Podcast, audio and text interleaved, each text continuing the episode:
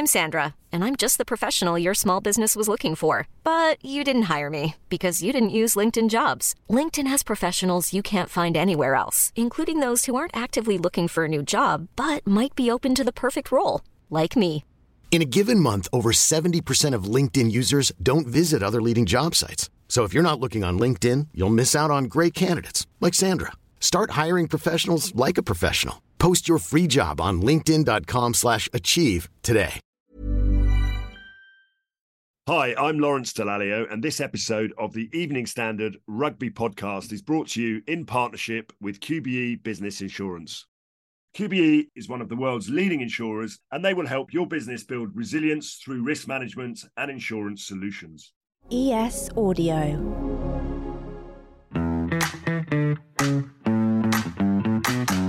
The Evening Standard Rugby Podcast with Lawrence Dallaglio, supported by Fuller's London Pride, official beer of Premiership Rugby. Support with pride.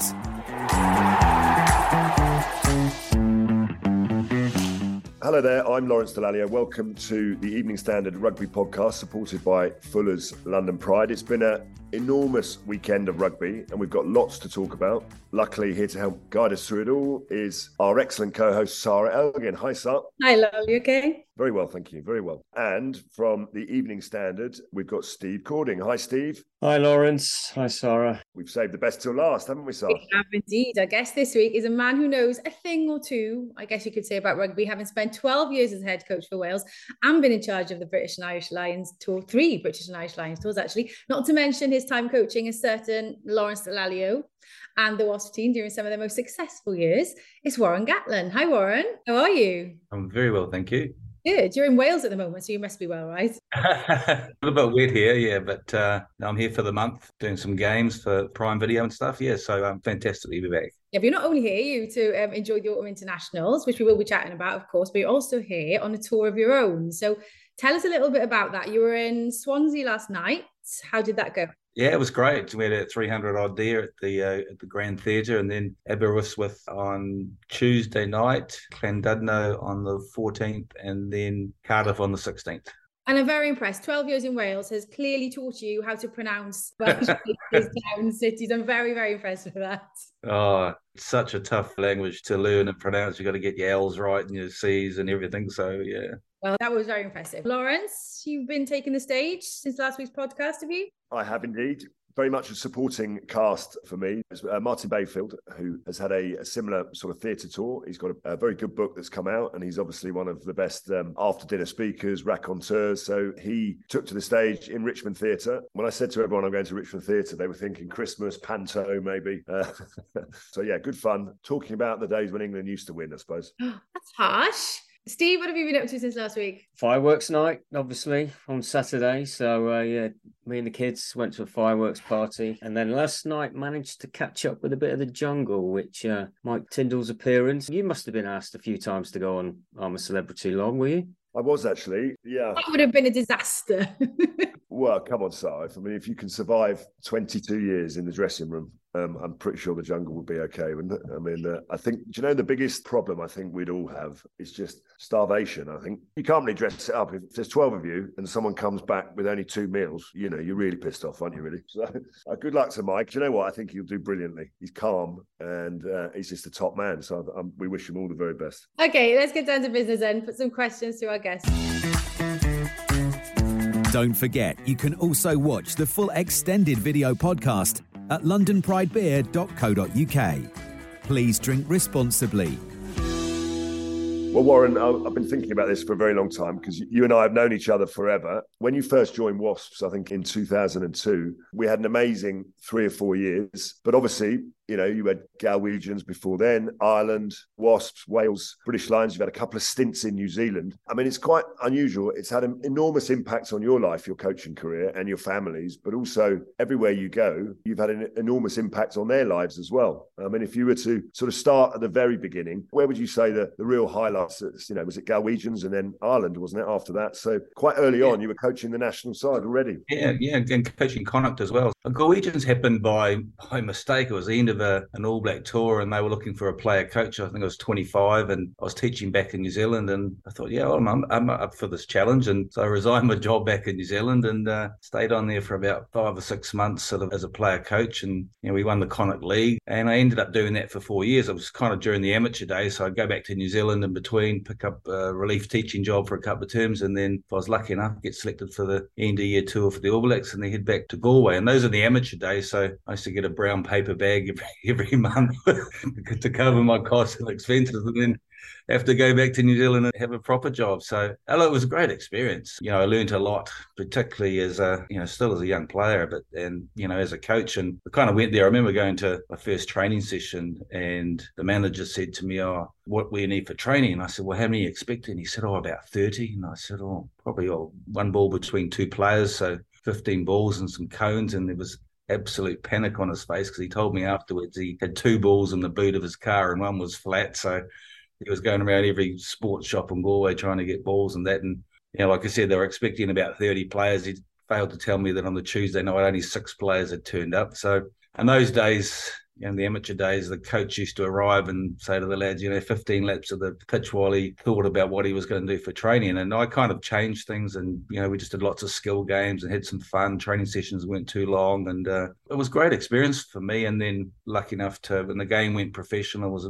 asked to come and coach Connacht over there. And then, you know, I'm coaching Ireland at 34. Ireland lost the opening game of the Six Nations to Scotland, and Brian Ashton was a coach, and he resigned afterwards. And I get a phone call on the Sunday from Pat Whelan saying, you know, would you like to coach uh, Ireland for the remainder of the Six Nations? You know, so at 34, not you know, only just finished playing years earlier, and uh, you know, was I really? No, I wasn't probably, but someone gives you an opportunity like that, you don't turn it down. I mean, obviously, you played for many, many years, and I guess you took a lot of that experience of playing in, in New Zealand into your coaching. And obviously, you said as a teacher as well, it's quite daunting to start coaching players. Some, you know, some players that are even maybe even older than you at the start of your coaching career, but uh, you, you seem to take to it very, very comfortably indeed.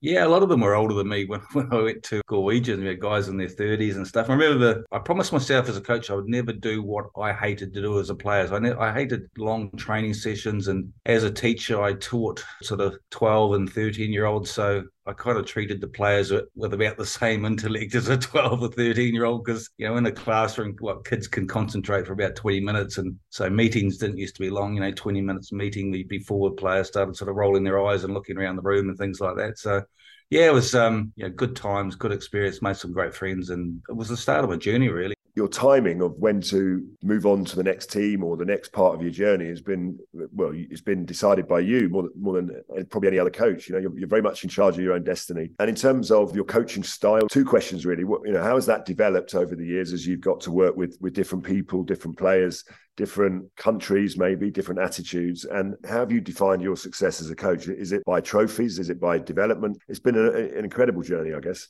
yeah, it is. Yeah, most of it's been my own choice. I mean, my contract was up in, in Ireland after four years, and the, that last year uh, we'd won six out of eight games. We'd finished equal on points with England in the championship, but lost on points difference. And you know, had a meeting with Philip Browne, the CEO, and one of the other committee guys, and it was kind of a pretty quick conversation. It was just, you know, Warren, we really want to thank you for what you've done for Irish rugby, but we're not going to recontract you. So I was, you know, pretty disappointed, but I'm a great believer in one door closes and another opens. I, I've never planned ahead, you know, things have always come along and then Wasps came knocking at the door, and I thought that's a great opportunity. One to go and live and spend some time in London, and then looking at Wasps in the bottom of the Premiership, and you're in the team, and I'm thinking, how the hell is that team bottom of the Premiership with the quality of players that they had? So yeah, and one of the things that has always been a big thing for me is, and every squad that I've gone into now, and every time we came together as a squad, the first thing I'll say to them is, guys, you know, we're very lucky to do what we do. We play professional sport, but the most important thing is not the rugby. The most important thing is your family. And that was a, a great lesson for me from my time in Galwegians because in January 1992, we had our first daughter with Shauna. She was born there. And unfortunately, she was born with spina bifida and she lived for about four months. And um, at that time, Galwegians were going through a process of getting promoted into the All Ireland League. And it had taken us a couple of years. And we were just coming to the playoffs. And they came to me and said, Warren, you've got to go home and you know get your family settled back home. And I said, yeah, but what about the playoffs? You know, we've got these big games coming up. And they said, no, no, your family's more important. You know, you, to get back home. And that really, really resonated with me. And so we got we went back home, and after a couple of weeks, things had settled down and things were okay. And I rang the club back, up and said, "Look, do you want me to come back and play in the playoffs?" And they said, "Would you do that?" And I said, "Yeah." And you know, because of what they had done for me, and uh, we went back and we won the, the, couple of games and I was able to then get back to New Zealand. So that's kind of been definitely one of those philosophies for me in terms of the player comes to me and his partner's pregnant and they need a scan and they've got to miss training or anything like that. I always feel by giving, you know, giving something to players, looking after them, making sure things are right at home, that, that they're happy, then you definitely get more back from them from a coaching perspective. You get a better product, you get players who are motivated and players that want to perform for you. It's interesting, isn't it? Because more and more, I think, when we hear kind of coaches talk about how it's almost more important how you kind of talk and manage players as a coach It's, is as important as the skill sets and and the plays that you coach them on the field of play, isn't it? Oh, absolutely. And I think that's, you know, how do you create sort of that harmony within a group? And, you know, always, you know, people aren't always going to be happy with selection and stuff. But if you've got a group of guys that are working hard for each other and, and wanting to to take the field at training and wanting to go out perform on the weekend. Um, and I think that time at Wasp was a great learning experience for me. It was a great group of players. We kind of a it was a fantastic club because it was a, it had kind of an ethos like a blue collar club. You know, they welcomed anyone in. They worked hard. There was no egos. I learned a lot from that experience. We were kind of a club of strays and waifs, so we just took anyone in, and uh, and, and players performed and and we, we succeeded. and We intended to get the best out of players, and yeah, and we had some players who were outstanding, great individuals. Obviously, with Lawrence, and I've said on a number of occasions, he's the best captain that I've ever seen in the game. He's unbelievable in the shed and motivating players, getting out the best. He was he was honest. He put his hand up when he played crap. He he was the first to recognise that and take responsibility for that. You know, so yeah, I love my time in London, love my time at Wasps, and yeah, it's a shame what's happening to them at the moment, but hopefully they can sort those off-field things out. Can I ask you a question that I think is um, pertinent maybe for the time of year and where we are at the moment, given that the World Cup is ahead? So I think it's a problem that maybe a few nations are, are having that of kind of bleeding youngsters in and still kind of keeping hold of their experience, you know, older players in their squad. So how difficult did you find doing that? And, and how should you know i know australia are trying now aren't they? They're tinkering with their team quite a lot and that's a difficult balance isn't it to have really? I think at the moment the autumn series is that opportunity to to try a few different combinations try some of the younger players try a different sort of game plan if that's what you want to do because what you are trying to do is you're trying to build for the six nations for the northern hemisphere teams because that's when points are at stake and that's when it really matters. And then you build into your warm up games and then into the World Cup. So you've got a little bit of flexibility. Um, I think for some of the smaller nations, and Wales are in a little bit of a, you know, they've got a few aging players at the moment that are they going to be around in 12 months' time? Is their form going to be all right in 12 months' time? I think you probably look at Ireland. They've been a better team two years out going into a World Cup. You know, have hit form, and by the time they've got to World Cups, they've picked up injuries, or some of their older players may have been, you know, just gone past it a little bit, and and probably haven't got that quite right. I mean, they look incredibly strong at the moment, but their big Achilles heel is Johnny Sexton. If he breaks down, you know, who's going to replace him? And that, he's a massive key for them over the next twelve months, and them making sure that he stays fit. And um, if I was a new coach going into a, a team without the sort of resources or depth of players, I, I kind of look and go, well, you know, which of these players aren't going to be here in the next four years. And you, know, you, might look at changing your squad, giving yourself and buying yourself a little bit of time from the public and the media as you're developing a new squad.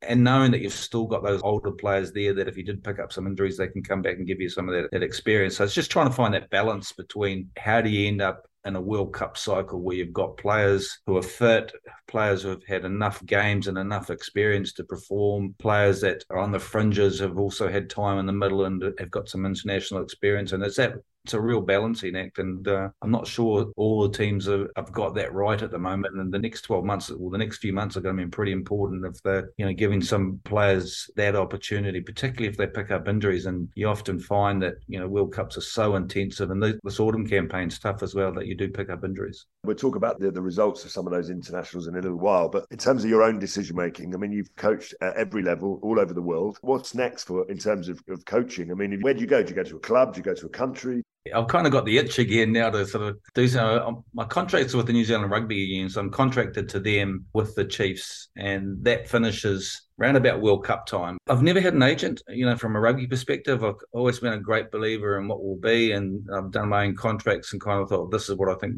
I'm worth and what my value is. I haven't planned ahead and not, haven't there, but you look, I've, to be honest, I've had a few approaches, and you know, a couple from Japan and people talking, and and a couple of other other teams as well you know something will come along you know so i'm not actively looking i haven't got someone out there looking for me and stuff i'm just like i said to you i'm not worried about that and i know the right thing will come along and float my boat and i'll be you know excited about it is there any team or any nation that you haven't coached that you would like to probably france at the moment we could talk, couldn't we, for the next half an hour, I think, with you, um, Warren. But we've got to move on, um, and we're going to take a look at the mammoth amount of rugby for the weekend. The Evening Standard Rugby Podcast with Lawrence Dallaglio, supported by Fuller's London Pride, official beer of Premiership Rugby.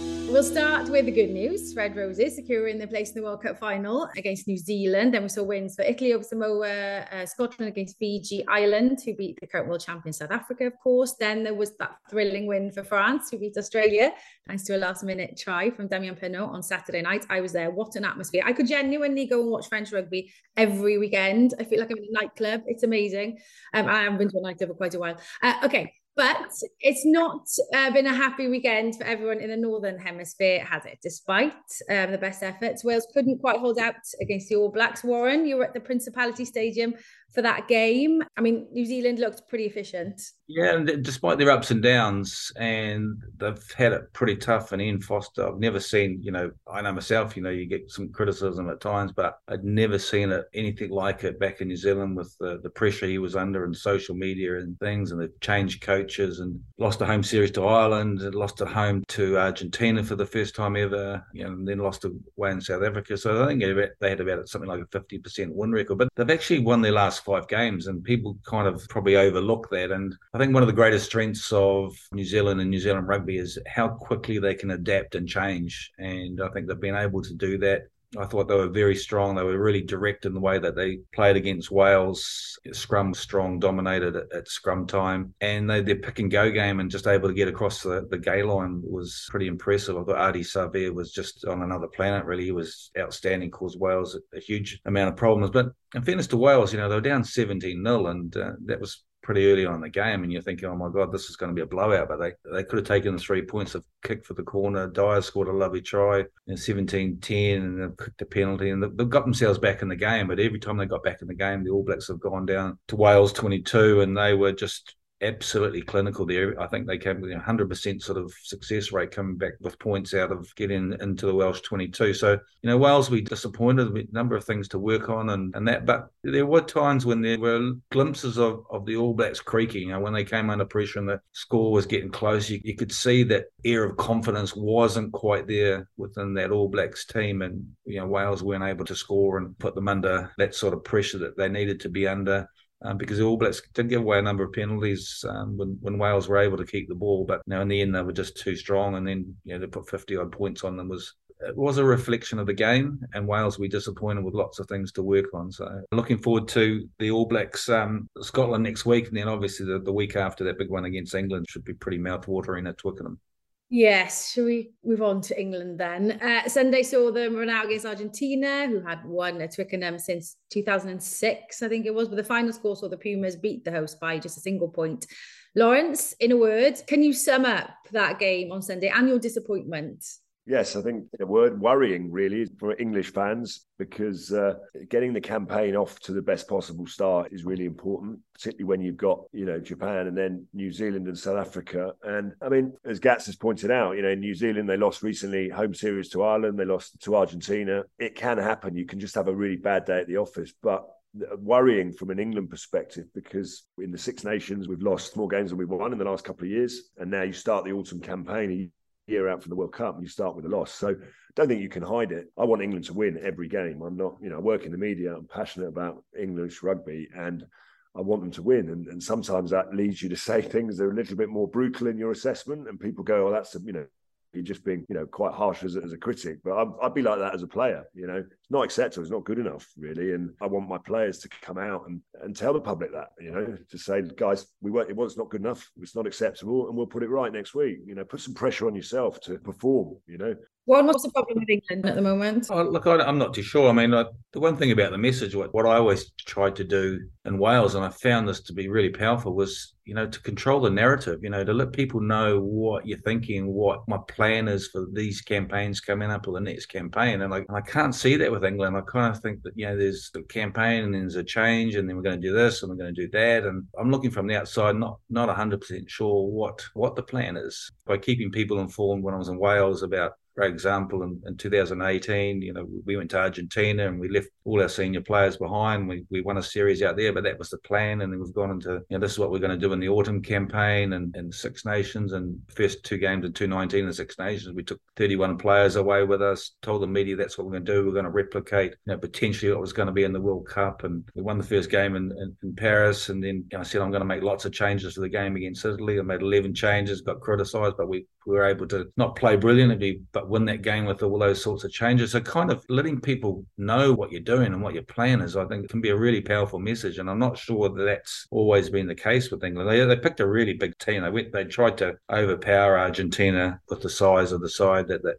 they picked. And Argentina aren't that sort of team that you can do that because they hang in there. They're not going to beat you by 30 or 40 points, but they'll stay in the fight and they'll fight for scraps and stay in the arm wrestle and, and, and do enough to win. And um, I'm not sure the direction they're going in at the moment and, and, what they're actually trying to achieve. Eddie Jones saying he's not going to pick the best players, he's going to pick the best team, just doesn't seem to make any sense to me. I mean, the fact that he sent Cadan Murley back home, he's by far, you know, the most informed winger that we've got at the moment in England, and we're watching week in, week out in the Premiership some outstanding play and some outstanding rugby, and it, it's clinical and it's cutting through. And we're watching the offloads and we're just amazed by it all. And then we see England go back to trying to play, basically trying to blast Argentina off the pitch, and it just it wasn't great to watch. It didn't really seem to show a lot of dynamism on Eddie's part because he just didn't seem to want to react to the way that those players can play.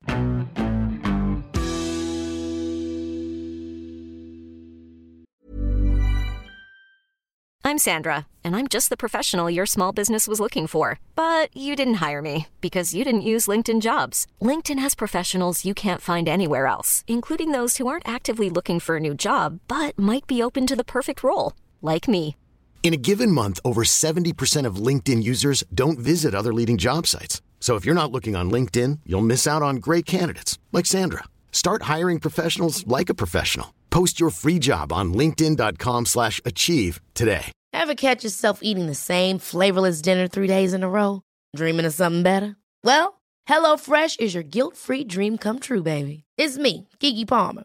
Let's wake up those taste buds with hot, juicy pecan-crusted chicken or garlic butter shrimp scampi.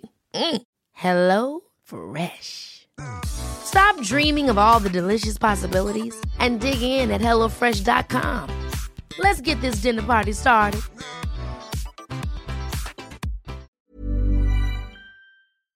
Hi, I'm Lawrence Dallaglio, and this episode of the Evening Standard Rugby Podcast is brought to you in partnership with QBE Business Insurance. QBE is one of the world's leading insurers, and they will help your business build resilience through risk management and insurance solutions.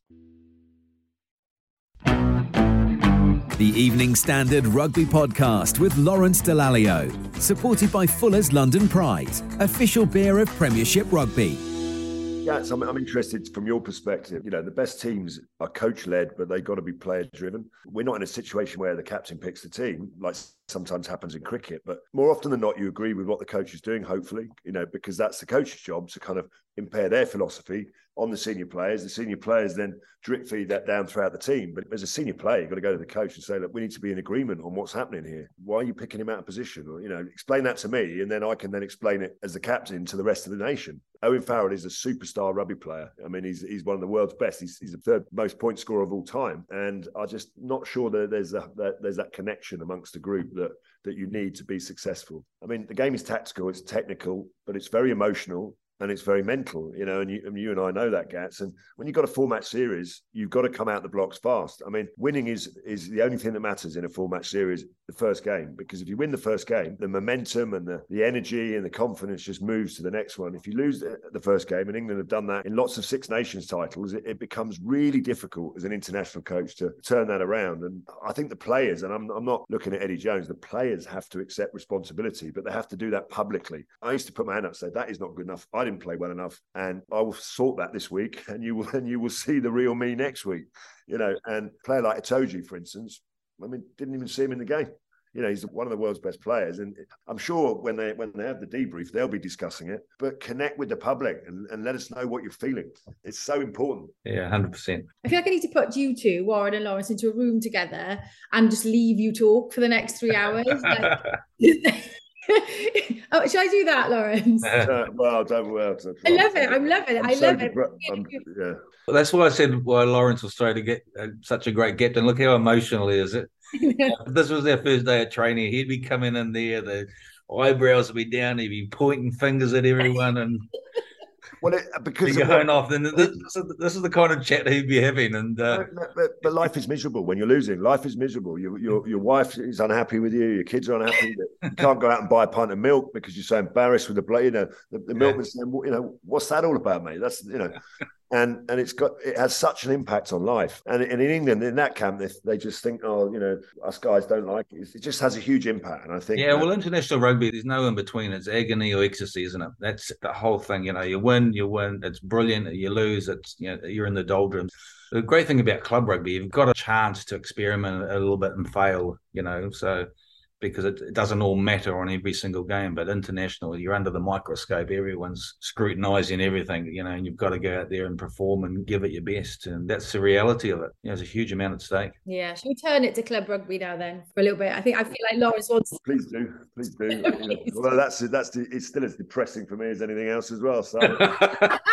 Maybe I'll just mute myself. And You're having a bad day today, Lawrence. a bad year at the moment, but it can change. It can change. I feel like you know, go out, have a nice breakfast with your wife, have some avocado and toast, have a nice cup of coffee, and chill out. Well, I think what I need to do is put a tracksuit on and start coaching. That's what I need to do. because you know I, am itching all over at the moment. It's killing me. Okay, let's move on, shall we, to Premiership action. Friday night, so Exeter pay a visit to Franklin's Gardens. It wasn't the most exciting of first halves, uh, despite the Chiefs taking the lead midway through the second half, thanks to a couple of tries from Joe Simmonds. It was ultimately uh, Northampton who came away with the win. Steve Saints will finally feel, I think, that they're moving in the right direction. You kind of feel like that this was kind of a big win for them, really, just to not lose connection, you know, with the top part of the league. Yeah, the, into top four. I mean, albeit that they've played two games more than Gloucester, but um, I think the other two tries, obviously from Tommy Freeman, who give Eddie Jones a little bit of a nudge on his return from injury. But yeah, the first half was pretty tough to watch. It was a game pretty much dominated by the boot. I mean, although um, Fin Smith again perfect with his 16 points, he's now hit 12 out of 12 kicks at goal since he moved over from Worcester. So uh, there's a lot of positive signs there for what they've got going forward. And then the first of Saturday's game, Sale Sharks return to their winning ways. They beat Gloucester 27-17 at the AJ Bell. Um, only Gloucester's second defeat of the season, but George Skivington did have 11 players away on international duty. So there were a few Cherry and Whites making their first Premiership starts. Warren, from a coaching perspective, how difficult is it in club rugby, I guess, when your star players are away. It's easy to say, isn't it? It's an opportunity to bleed youngsters in, but you still want to win. Oh, absolutely, and, that, and that's a real challenge, isn't it? And so, how do you, you know, particularly early on in the season, and you've got to stay in in contention. You know, if you've got a a team full of a lot of internationals, but then you've got to be giving some of those youngsters some time in the middle so that when you do need them and you need them in these sort of weekends, that they can go and hopefully perform. And that's a challenge for them. And always say that one of the things about coaching is you can't coach experience and you learn from uh, being out there and and playing. And so those guys, you know, they'll they'll benefit from that. Some of those youngsters who are getting those opportunities and building some combinations, and then you bring the big boys back, and you know, hopefully you can continue to build momentum. And you've had players in the squad who have you know had some time, and that's like I said the thing about you know club rugby. You you have got that ability to drop a couple of games and work on a few things, and it hopefully doesn't wreck your whole season if you can continue to build on that and you know finish strongly towards the end and make the playoffs and be strong in the playoffs at Kingston Park. It was more disappointment for Newcastle as visitors Bath notch up their first away win of the season. They leave the Falcons now at the bottom of the table alongside London Irish. Lawrence, Newcastle, they've had a, a couple of weeks without any games and they just didn't really seem to get going, I guess, against Bath. What does your old mate Dave Walder need to do or need to focus on to try and change fortunes of his team? I mean, it's a tough one. Dave is operating in a different budget from a lot of other teams, a different squad. And at that time, he's, he's trying to create a maybe a change of style. You know, they've they've obviously got a strong set of forwards, and you just got to be difficult to beat at home. And Newcastle, when they play well and they get it right, there's a lovely way about the way that they play. But I think he's probably um, just learning that if you lose one or two players, does that mean you've got to change the way you play to get the results that you want? And that's the challenge, isn't it? Really. Uh, but I, you know, I, I like what they do. They're in games, but they're just not able to close them out. Okay, let's head down to Ashton Gate then. Bristol hosted Saracens. Pretty dodgy conditions down there. It was like 30 minutes, I think, before we saw uh, the first score with a little moment of magic from Max Malins. We saw him go over the line. But despite a couple of tries for the Bears in the second half, the game ended with misery for Pat Lam's men as Sarries made it eight from eight. Poor discipline, Steve, seemed to lead to Bristol's downfall, really. 18 of Saracens' 25 points coming from penalties. Yeah, and um, those 20 points for Alex Goode, who was uh, last week's obviously record breaker, um, it still fascinates me that, that Malins scoring that try is a great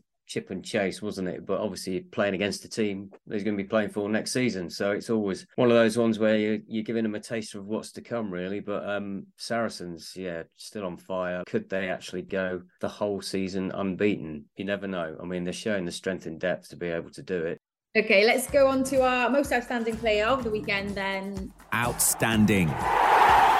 Supported by Fuller's London Pride. Steve, who gets your vote? I'm actually going to go back to Sales win. I'm going to go with Josh Beaumont. I thought he was outstanding in that game for them. They really needed a win. He's back playing this season. He's had a really terrible, tortuous 15 months, a couple of bad knee injuries. But I think after they had a couple of defeats, I thought they really needed to get back on to winning ways. And I thought he was outstanding. I think Gats touched on it earlier. I was very impressed with the performance of Ardie Savea as a, just as one player who affected a game. But um, I'm going to go back to Wayne Barnes. I think uh, we need to mark the moment was outstanding. He's the best referee in the world, uh, has been for a very long time. I think the job of refereeing has got so much harder, but he's just such a dude when he goes out there. The way he speaks to the players, the game is about respect. How you speak to the referee and how the referee speaks to you is really important. How he referees the game, and I just think he's brilliant. So 100 caps joins Nigel Owens. Will probably overtake him this week, I think. But uh, I think he's been outstanding, not just for England to represent England, but also for the world of rugby. Warren, who are you going for? For me, it has to be Ardie Savea. I thought he was just a one man wrecking machine in terms of the way that he carried. But thought the other player who played exceptionally was the best game he's played in a long time was Aaron Smith. You know, he, has been quiet this year. He's quiet for the Highlanders and Super Rugby, been quiet for the All Blacks, and uh, that he made a couple of breaks, scored two tries. He looked as sharp as he has been for a long time. But uh, Ardie Savea, I mean, he was just. Uh, you know, a guy who can play six, eight, and seven as well. You know, he, he caused Wales uh, numerous headaches. I'm just going to take it back to the Premiership, and I'm going to go Fin Smith. And like, you know, I thought he was great at the weekend. He was good last week, as Steve said. He hasn't missed a kick yet. He's only 21. He's got pretty big boots to fill now, hasn't he? With Dan Biggar going, but I think Saints have got a good one there. Um, okay, a very quick look then at what awaits us next weekend. In terms of Premiership, uh, it's round 10. Quick prediction on who you think will come out on top of this weekend's fixtures. Uh, Bath host Leicester, Steve. Who are you going with that? Well, Bath on a run, two in a row, and Leicester not played for a few weeks. Uh, could be a leveller. I'm going to go for a Bath home win. Lol, Newcastle, they travel to Gloucester. Well, I think we, I'd say um, Gloucester, Exeter, and Sarries will win the next three games. I mean, because it, it, it, you know you're playing at home, and I think those sides are very, very strong and they want to keep the momentum going. So I think it'd be very hard pushed to say that none of those three sides will win at home. Right. So I don't need to ask then. Exeter, London, Southampton. Okay, fine. Uh, we move on to internationals then, should we? England, they welcome Japan to Twickenham. Lawrence, I mean, they'll be very different prospect to Argentina. Well, I mean, every side is a is is a different prospect, and uh, the reaction you'll see from England will be there. You know, so when you play against a team that have just lost, it's a you know, as a coach, it's like the time the timing's not great because But there's that fascinating subplot as well. Eddie Jones and John Mitchell. And I'm not going to get Warren engaged on that. But one of the reasons why England are not performing well is the message keeps changing because the, the, the assistant staff keep churning every time. You know, it's like a revolving door. And uh, if it's a revolving door, then you're going to have problems. And uh, Mitchell's now gone first to Wasps and over to Japan. You know, you've got the former Australia coach and the former All Blacks coach working together for England. Now they're not working together and they're, and they're back against each other. So I'm fascinated by that because they both know each other's strengths and weaknesses, and that makes it very intriguing. Yeah, because Warren, as a head coach, I mean, you throughout your career, you kind of like that consistency, didn't you, of working with you know same people? Is, is that important? Oh, I think it's it happens over a bit of time. It's a trust that you build up and comfortable developing young coaches. I can remember when Robin McBryde, I mean, we kept him on as forwards coach when I first came to Wales, and he'd only just finished playing for a couple of years. And I remember first few weeks, I was going, "Oh my god, what have I got here?" Because he was still kind of had that player mindset. He would get the huddle, and be if this, if that, if that.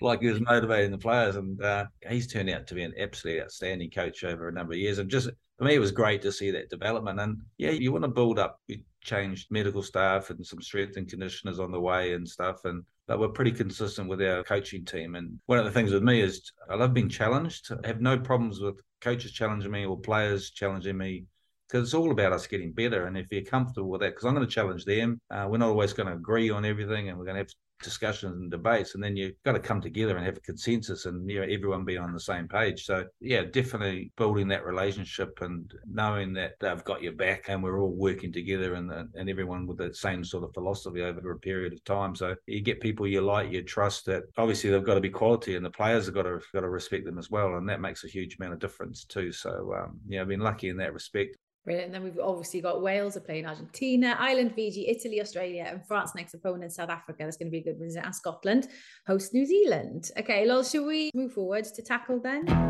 Tackled. Supported by Fuller's London Pride. Warren, I think I know the answer to some of these questions, but not all of them. Your full name, please? Is Warren David Gatland. It must be Sir Warren David Gatland by now, isn't it? I'm only a CBE. I'm only an OBE, other people's best efforts, trust me. Uh, Favorite takeaway? I'm not really a big takeaway, but Subway. Subway. Yeah. yeah. What was the last movie you watched? Top Gun. what the Maverick? Or yeah, yeah, yeah. Watch Top what Gun. You, uh, what do you What do you have for breakfast? What does Warren Gatland have for breakfast? Oh, tea and toast, basically. That's you know, pretty pretty simple. And your nickname is either a player or as a coach, Gats, Gaddy? Yeah, Gats, Gaddy. Gaddy in Ireland, Gats sort of in Wales and England, but yeah. Now, you're not one for fame, but uh, who's the most famous person in your phone book? If I took out all the rugby people and, and all the sports people in my phone book, probably uh, Ruth Jones, Rob Brydon. Nice. Nice. Mm. Um, and who would play you in a film about your life, or who would you like to play you? Oh, it'd have to be George Clooney, wouldn't it? Aim high, Warren. Aim high. Who's the funniest person you know, Gats? Bobby Stridgeon. Have to be the funniest person I know. Yeah, Paul yeah. Stridgeon is the fitness yeah. and conditioner for uh, for Wales, Wasps, Lions, everywhere, yeah. everywhere Gats yeah. has gone. Uh, he's there, and that's you know you need people to make you laugh, and boy can that Absolutely. make you laugh. Yeah. Are you dog or cat person in in the Gatland house? Dog. Yeah. Uh, and I know you like a little sing song. What's your karaoke song if, if Gats has to get up and sing to celebrate? Oh, it's an old one, Durham Town. I've got to leave old Durham Town. I don't know that one, Warren. Can you sing it? I've got to leave old Durham. Roger Whittaker. Roger Whittaker, yeah. Yeah. I stole it off one of my Irish friends. He used to sing it all the time. Who's your ideal dinner party guest or guests? I'd be interested in having dinner with uh, The Rock, Dwayne Johnson. I think he'd be interesting. Yeah, he seems funny as well. Who is the best rugby player of all time in your eyes? Who's the guy that you re- really admired as a player? Oh, I think Colin Meads. I think was, you know, sort of nearly 20 years in the All Blacks and coming from a province that was a small province, he was an absolute legend in the games, you know, particularly in New Zealand. And, you know, a lot of people, they'll know the name but wouldn't remember him. But, you know, he was a freak in terms of fitness. A modern lock now, know, he's about six three, six four, but in those days, he was a colossus for the All Blacks. And, and as we are a, a Premiership rugby podcast as well, what's been your proudest Premiership moment as a coach? I'll tell you my proudest Premiership moment. It was a terrible performance. Well, it wasn't a terrible performance was when we beat Bath in the final in 2005 because we'd won the European Cup on the Sunday before, as you well know. And then so the boys partied on the Sunday and then they partied on the Monday and then they partied on the Tuesday. And we thought we've got a final to play against Bath on Sunday. So we turned up for training on the Wednesday. A couple of training sessions Thursday, Friday, and we won the game 10 6. I think was that was the score and we didn't play that well, obviously with that scoreline having um, celebrated. But there was a couple of things I remember. Trevor Leota, he couldn't hit a barn door with his lineout throw. We lost 11 of 13 lineouts when he was on, and great story about Alex King saying um, Stuart Abbott was uh, it was our lineout throw, and, and Stuart Abbott saying to Alex King, Kingy, Kingy, what's the call? And Kingy turns around and said, Are you taking the piss? Get up and defend. So, but it was something that just clicked in the last 20 minutes. It was kind of like, actually, we haven't played that well and we got in front and just that winning mentality. And then there was no way that Bath, and Bath couldn't get out of their own half in the last sort of last period of the game. And, um, you know, we went on and we just, we controlled the last quarter. And I look back and I went, go, you know, after those celebrations and then to, you probably wouldn't have three days on the drink. You might only have one and get back to training on the Monday. But you know, it was a, an amazing celebration in terms of winning the European Cup. But then the boys had to front up, and yeah, it was only six days later, so that's a challenge in itself. And then to win, you know, a third premiership in a row was pretty special. I look back and then go, actually, that took some character and that took some real courage. And even though not a big score line, but boys dug deep when they needed to. Excellent stuff. Well, Warren, thanks for being our guest this week. It's been an amazing, you know, listen. And with any luck, we'll see you this side of the world when all those contracts get put in front of you. You remember to choose the right one. You need a forwards coach. You know where I am. and don't forget, guys, because Warren's got three more dates for his tour to go as well. Aberystwyth on Tuesday evening, Llandudno on the 14th of November, and then Cardiff on the 16th. So if you want to hear some more great stories from the man himself, then do check out those details online. Well, that's all for this episode of the Evening Standards Rugby Podcast, supported by Fuller's London Pride. Don't forget, you can watch the full extended video episode of this podcast at londonpridebeer.co.uk. And if you've enjoyed listening, then make sure you're following us so you don't miss any more future episodes. Now, one final bit of news before we finish is actually Steve's last podcast with us for now. Anyway, uh, Steve, we're going to miss you. Yes, I'm going to miss you guys too. It's um, back to the day job for me. Um, the Evening Standard have managed to find the budget to take on a new rugby correspondent, Nick Purewal, and he will be uh, joining you next week for that episode. But I am on standby. Should anything go wrong, I will be back. Oh, Steve, it's been great working with you. Thank you. You too. And we'll be back next week with all the rugby news and another great guest. So until then, thanks for listening and goodbye. The Evening Standard Rugby Podcast with Lawrence Dallaglio, supported by Fuller's London Pride, official beer of Premiership Rugby. Support with pride.